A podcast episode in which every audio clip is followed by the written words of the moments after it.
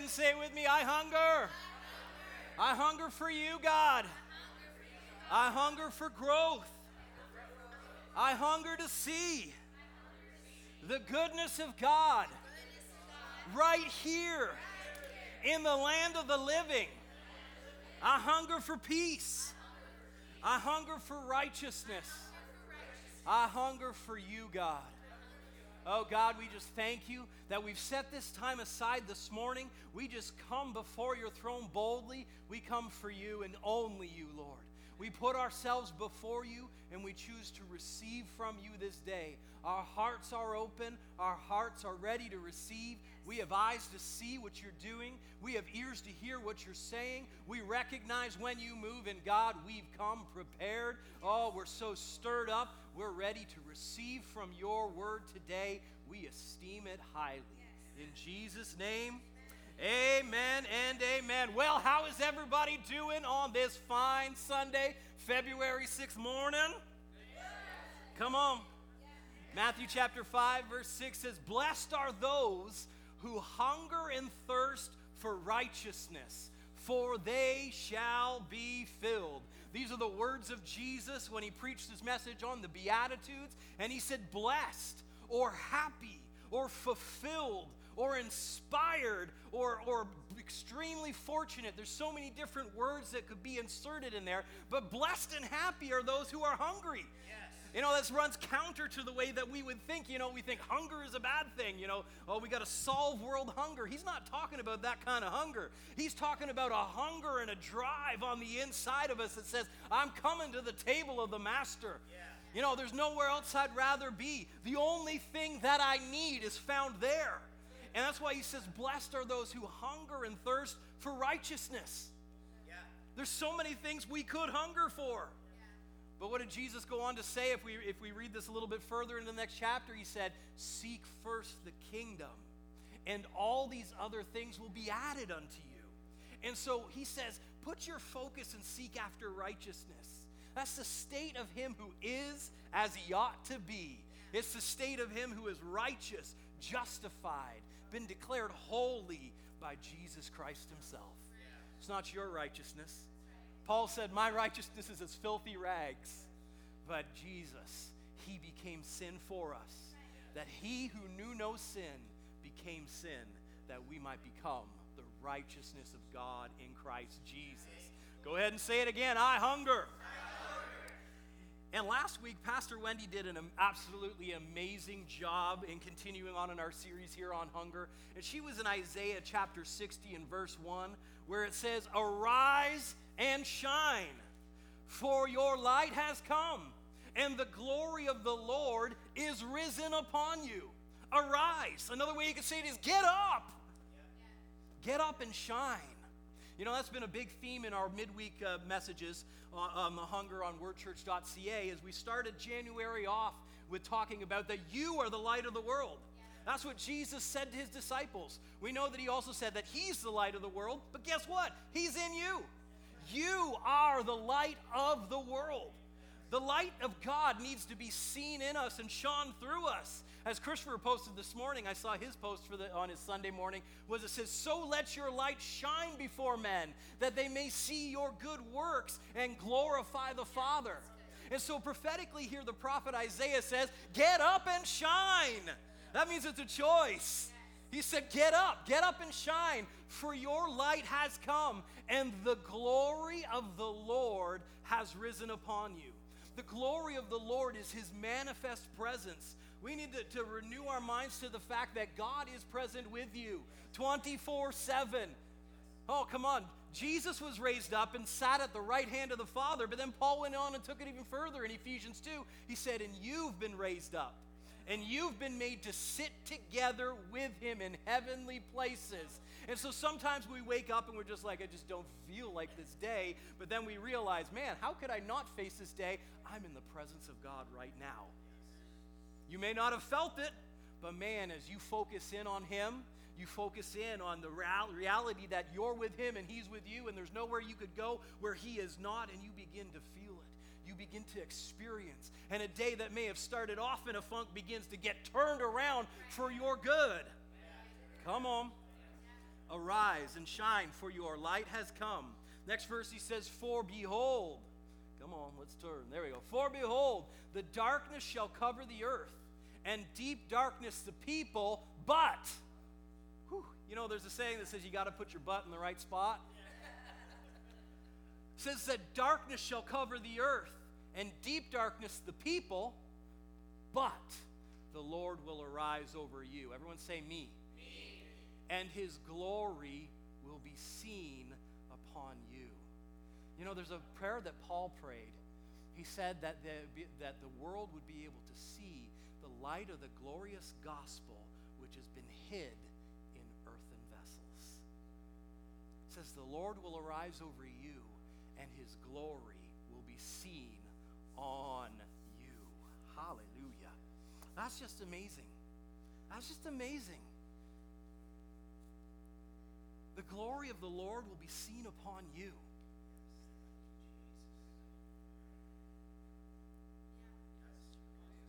Let's just think about it for a second. On you. What happened when Moses was intact in contact with the glory of God? He came down the mountain shining like a light bulb. so that the people were so afraid of him, they said, Here, put this lampshade on. and he had to wear a veil until he had been away from God for long enough that it began to fade. Think about that. He was away from God long enough for it to begin to fade. But what happens when we stay close to God? Whew. Where the light doesn't have to fade because it's arisen on you and the glory of God is will be seen on you and it can stay on you and when you walk into the room people go like well, something just changed. Why is it different in here now? Why is it that it seemed like we couldn't get anything done in this meeting, and now it's like we got all these ideas flowing? It's like where you walk into the meeting and all of a sudden it's like, man, we got new business contacts going on here, new clients walking into the room. Where we walk into the classroom and the kids have been causing such a panic, and man, all of a sudden it's just such a peace comes over them, and it's like, we're ready to learn, right, Jessica? Yeah, you get to shift the atmosphere. I like what Jim Hockaday used to always say. He said, You know, we often come into the room and we are thermometers of what's going on. You're not a thermometer, you're a thermostat. You come in and you change the atmosphere because when you walked in, the glory of the Lord walked in with you. The presence of God came in. Whew. And think about this when Jesus was in his hometown, it said the presence of God and the power of God was present to heal, but yet only a few sick people got healed because their hearts were closed. Man, what happens if we get more Christians with open hearts towards God and letting His glory flow through them? I like what I, I hear in Isaiah chapter 60 and verse 1 in the message translation. It says, Get out of bed, Jerusalem. Come on, turn. Turn. There we go. Wake up and put your face in the sunlight. God's bright glory has risen for you. You know, I heard someone say a long time ago, he's like, whenever I have somebody who hasn't shown up to church for a while, he's like, I always call them and they're like, well, you know, everything's just been been a little a little tiring. I just haven't had time, and you know, really, I've just been so tired. And he's like, you know what? The first thing I do, I go over to their house and I open their blinds and I let the light shine in. When people get down in the funk, they try to stay in the darkness. That's what the world has you don't have to stay in the dark. Open up the curtains and let the light of God shine in upon you. And so we have a hunger on the inside of us that should be growing and growing more and more every day. The more that we partake of the Master, the more we should want of the Master. And the reality is, it goes the other way too. The less you spend time with God and the less you want of Him, the less you will experience and the less you will want to experience. Because you're either moving towards something or you're moving away from something, and you generally don't do both at the same time. You know, I was I saw a post this week. I was following this young athlete who's just kind of breaking onto the scene, and she just had one of her first major events that she went, and she won one of the events within it. And somebody asked her, "Well, how do you feel now?" And she said, "If I was hungry before, I'm starving now." Why? Because winning makes you want to win.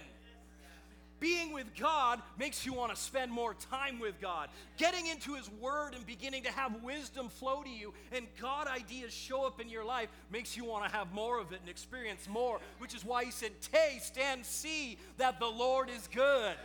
once you taste, it's like, yeah, you know it's good, I'm going back. It's kind of like if you've been eating oatmeal your whole life and someone gives you a piece of cake and you're like, why have I been wasting my time on this?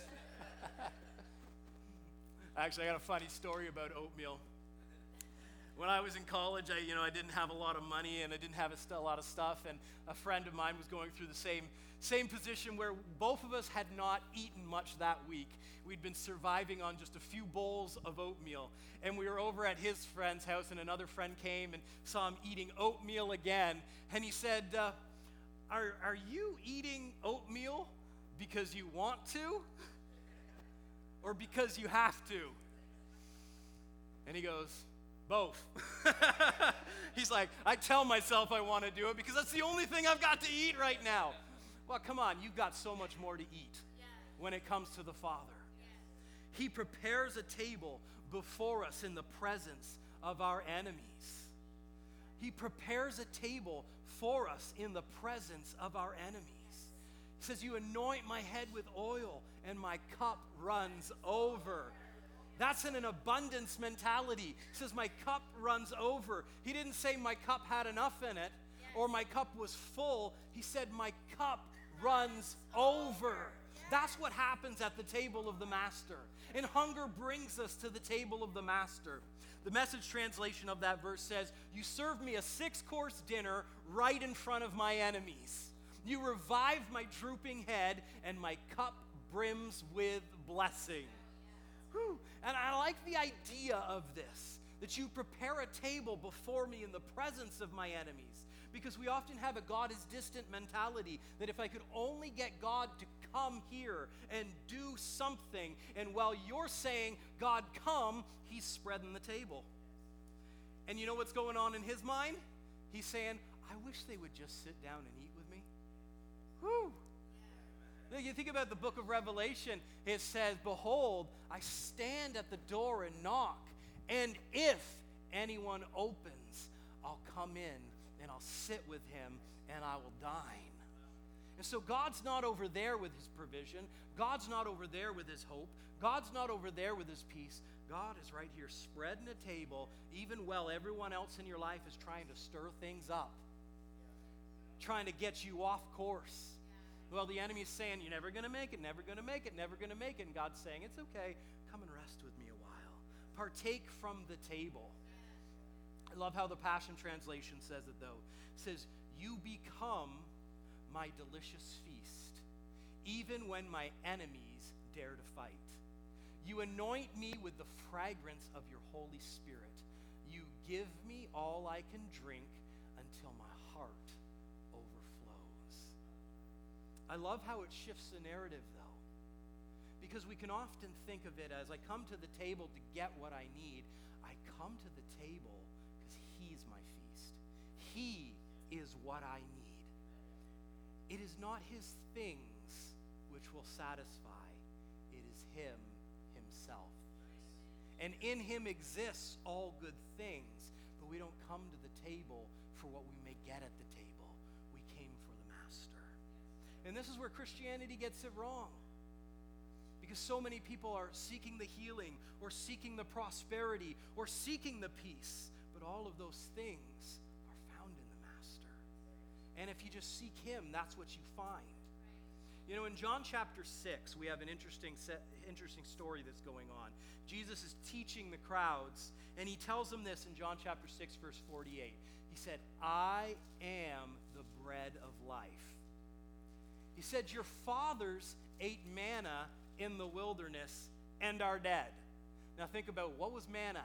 Manna was the supernatural provision that they needed in that time. It fell from heaven. They collected it up off the ground. They didn't have to grow the food, they didn't have to raise the animals. It just fell from the sky. And he said, Your fathers ate of the supernatural provision, and yet they're still dead. So the provision is not what will satisfy, the provision is not what will sustain. But Jesus says, This of himself this is the bread which comes down from heaven, that one may eat of it and not die.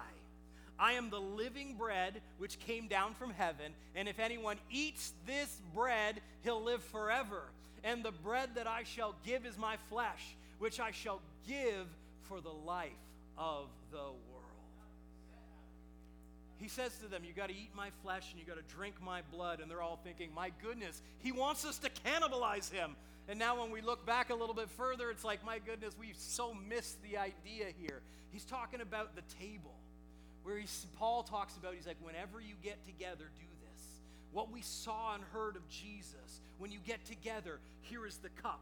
It is the cup of the new covenant. It's the cup that speaks forgiveness of sins to you. It's what solidifies your access to the throne. This is the bread which represents my body. Break, eat, take. It's representative of my healing for you. And he said, as often as you gather, as often as you do it, do it in remembrance of me. That the blood is still speaking today. It speaks better things than that of the blood of Cain and the blood of Abel. It speaks life unto you today. It speaks freedom for you today. That you don't have to be stuck where you are. You can go to the table of the Master and stand in freedom. And so they think, oh my goodness, he's asking us to eat him. And it's just so funny how much when Jesus speaks that everybody just usually missed the main point until the disciples were looking back after and they were like, How are we so stupid? you know? And Jesus always had to explain the parable to them. But after Jesus says this, it says it was the most offensive thing he ever said. In verse 66, it says, From that time, many of his disciples went back all because he said, I am what you need. I am the fulfillment. And so he turns to his disciples and he says, uh, Do you also want to go away? Do you also want to go away? And Simon, I love how Simon Peter's always just so ready to jump in, whether he's right or wrong. And he says, Lord, to whom shall we go? You have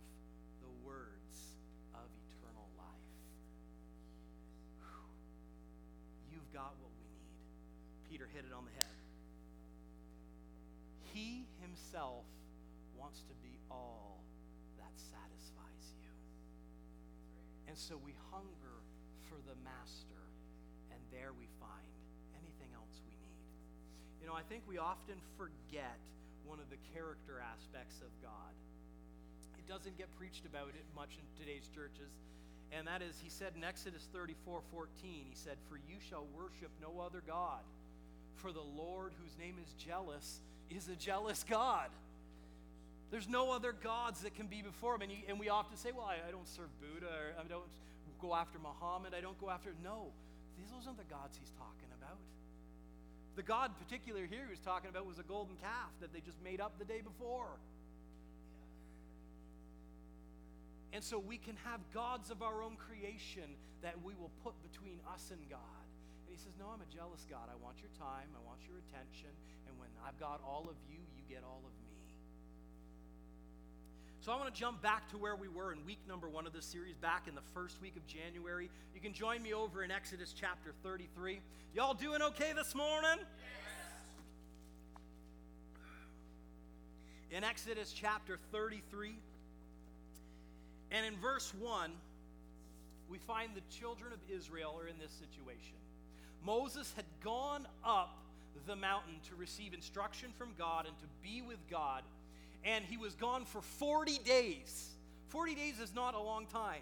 We've been into this series for about 40 days. So think about from the first week of January to where we are right now. They have this great experience with God where God rests down on the mountain. The mountain begins to melt and God begins to talk to his people. He gives them instructions, and they say, Everything you've told us to do, God, we're going to do it. We can do it. Yay, yay, yay, us. 40 days later, they make themselves a golden calf because they say, We don't know what's happened to this Moses guy.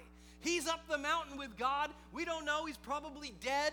You know, let's find a new God to follow. 40 days. It's so remarkable to me when I think about that. It's not like this has been like weeks or, or months or years. No, it took them 40 days to be like, okay, I'll follow somebody else. Come on, we're all human. I'm sure we've all had a thing. It's kind of like, I, I, don't have time for that today. I don't have time for you, God, today. I'm not going to make time for you today, God. I got something else to do. So it's been 40 days. And so Moses comes down the mountain and he sees what's going on and he breaks the Ten Commandments over the golden calf and, and just chews out the people and he's like, this is not good. But then he makes atonement for them. And that's where we find ourselves in Exodus 33, verse 1. And the Lord says to Moses, Depart and go up from here, you and the people whom you have brought out of the land of Egypt. Just think about this. God is ticked at them. He's like, Moses, you brought these people. And Moses is probably thinking to himself, What do you mean I brought this people? You told me to bring these people. Brought out of the land of Egypt to the land which I swore to Abraham and Isaac and Jacob, saying, To your descendants I will give it. And he says, And I'll send my angel before you, and I will drive out the Canaanite and the Amorite and the Hittite and the Perizzite and the Hivite and the Jebusite. And so God is saying, Okay, you can still go. You can go. I'll, I'll send an angel to help you, and th- they'll clean out the land. And he says, Go up to the land flowing with milk and honey, for I'm not going with you. he says, Lest I consume you on the way, because you are a stiff necked people. Come on. This is, these are the words of God that talking about them. He's ticked. You know, God, God has, an, has a character too, right? He can have an attitude too.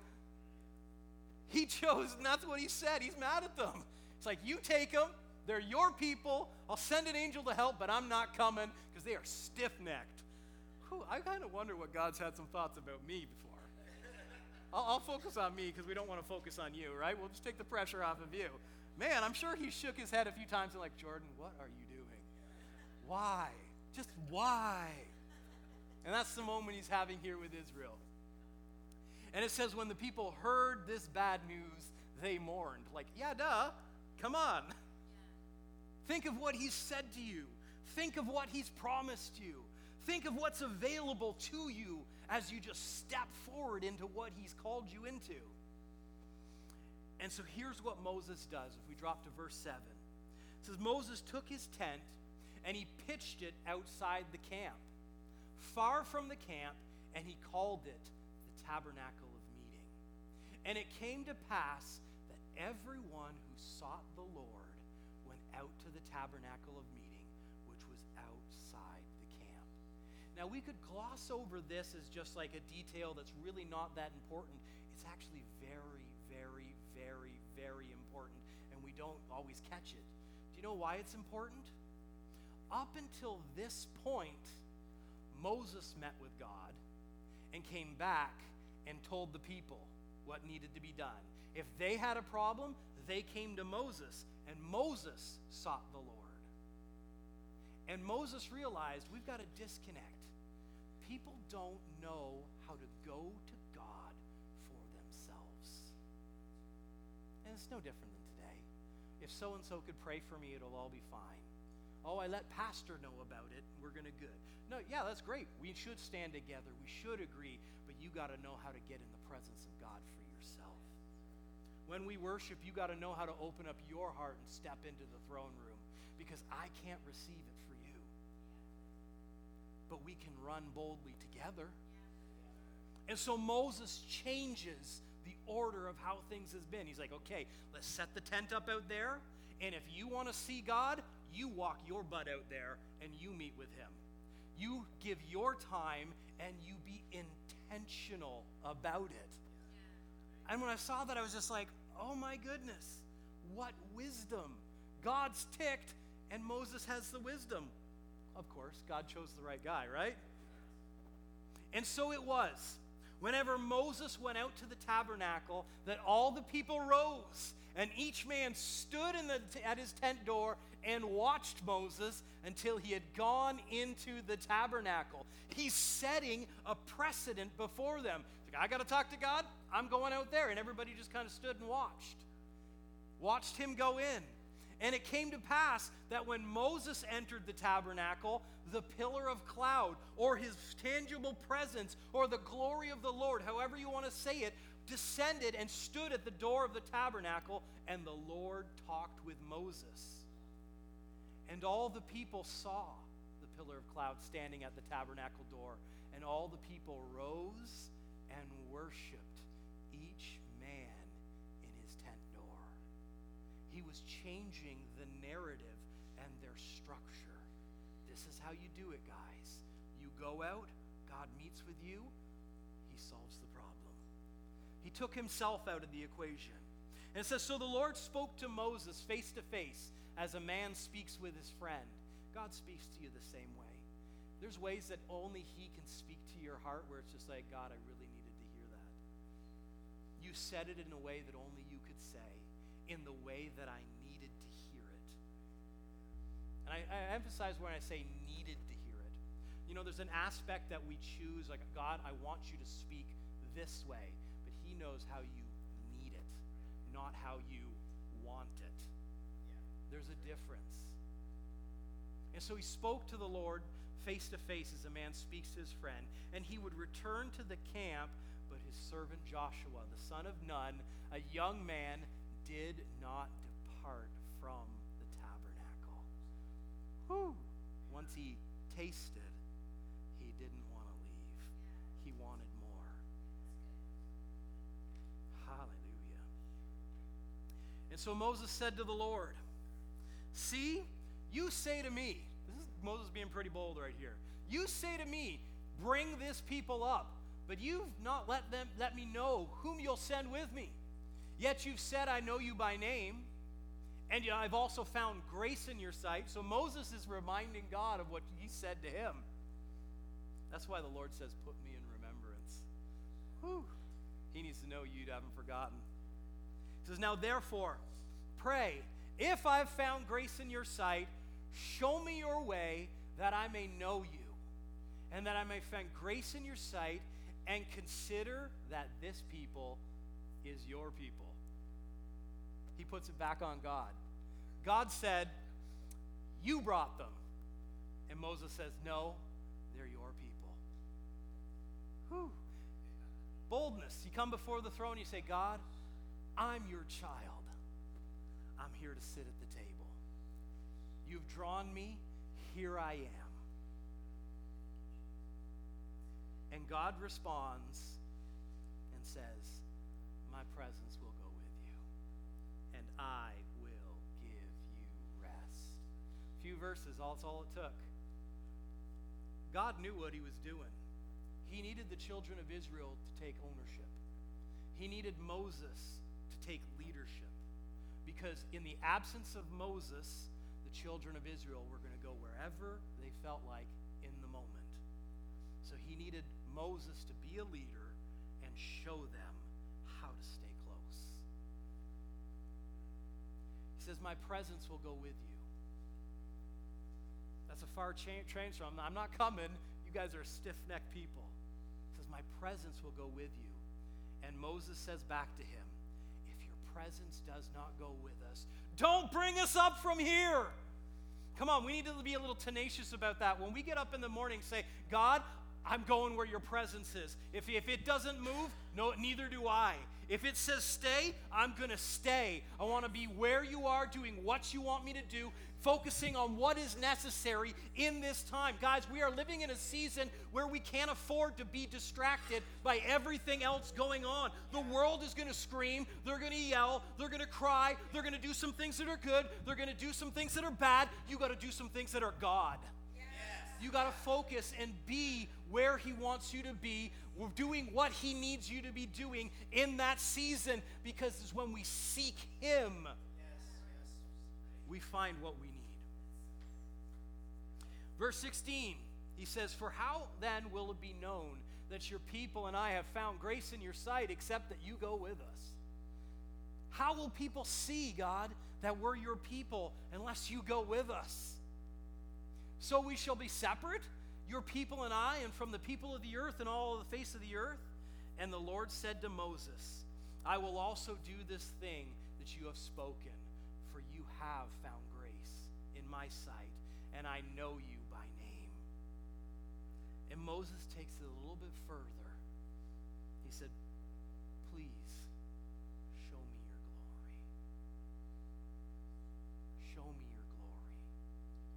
God, I want to experience you. I want to see you. I want you to be here with me. Please show me your glory. And God responds, Oh, Moses, you ask too much. No. Oh, Moses, That's awfully bold of you. No. He says, I will make all my goodness pass before you because you can't separate him and his goodness. He said, Show me your glory. God says, I'll have it pass before you. I will proclaim the name of the Lord before you. I will be gracious to whom I will be gracious, and I will have compassion on whom I will have compassion. And so, to see this fulfilled, we have to now jump one chapter ahead. And in verse thir- chapter 34, verse 5, he says, the, the Lord descended in the cloud, and he stood with him there, and he proclaimed the name of the Lord. And the Lord passed before him and proclaimed, The Lord, the Lord God, merciful and gracious, long suffering and abounding in goodness and truth. Woo! This is what God is saying about himself. This is his character. This is his nature on display. Don't be swayed by religion in the world telling you God's angry, God's mean, he's all these things. No, he is merciful, he is gracious, he is long suffering, he is abounding in goodness and truth. Hallelujah. And so Moses made haste and he bowed his head toward the earth and he worshiped. And he said, if now I've found grace in your sight, O Lord, let my Lord, I pray, go among us. Even though we are a stiff necked people. so Moses admits it. Yes, we are. Pardon our iniquity and our sin and take us as your inheritance.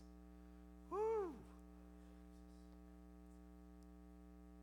It's done there. It just gets better.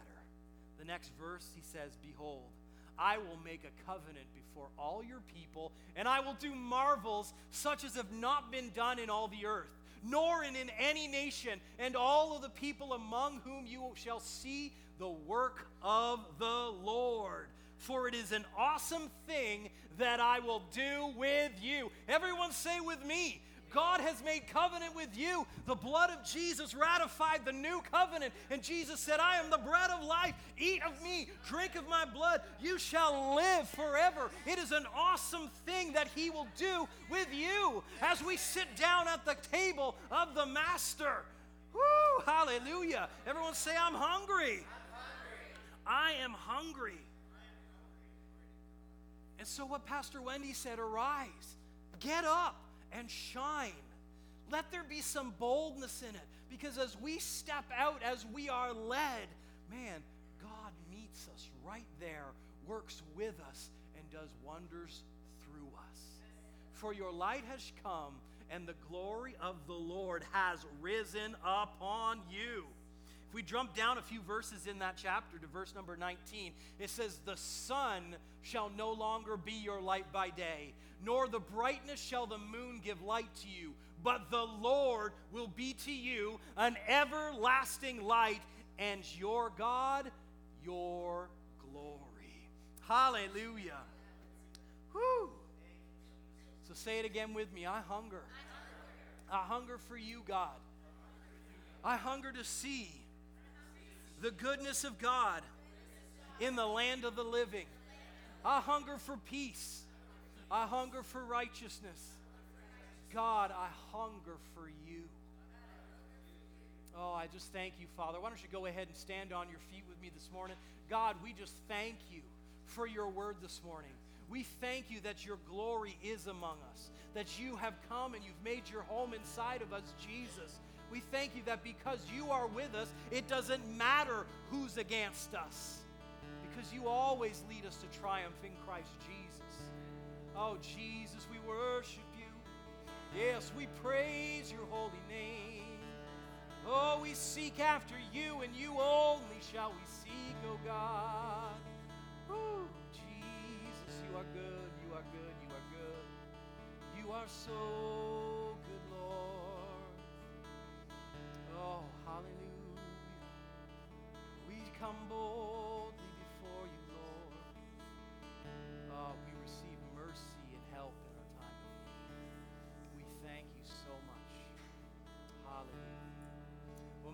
watching us this morning on the internet. You haven't made Jesus the Lord of your life. Now is the time to do so.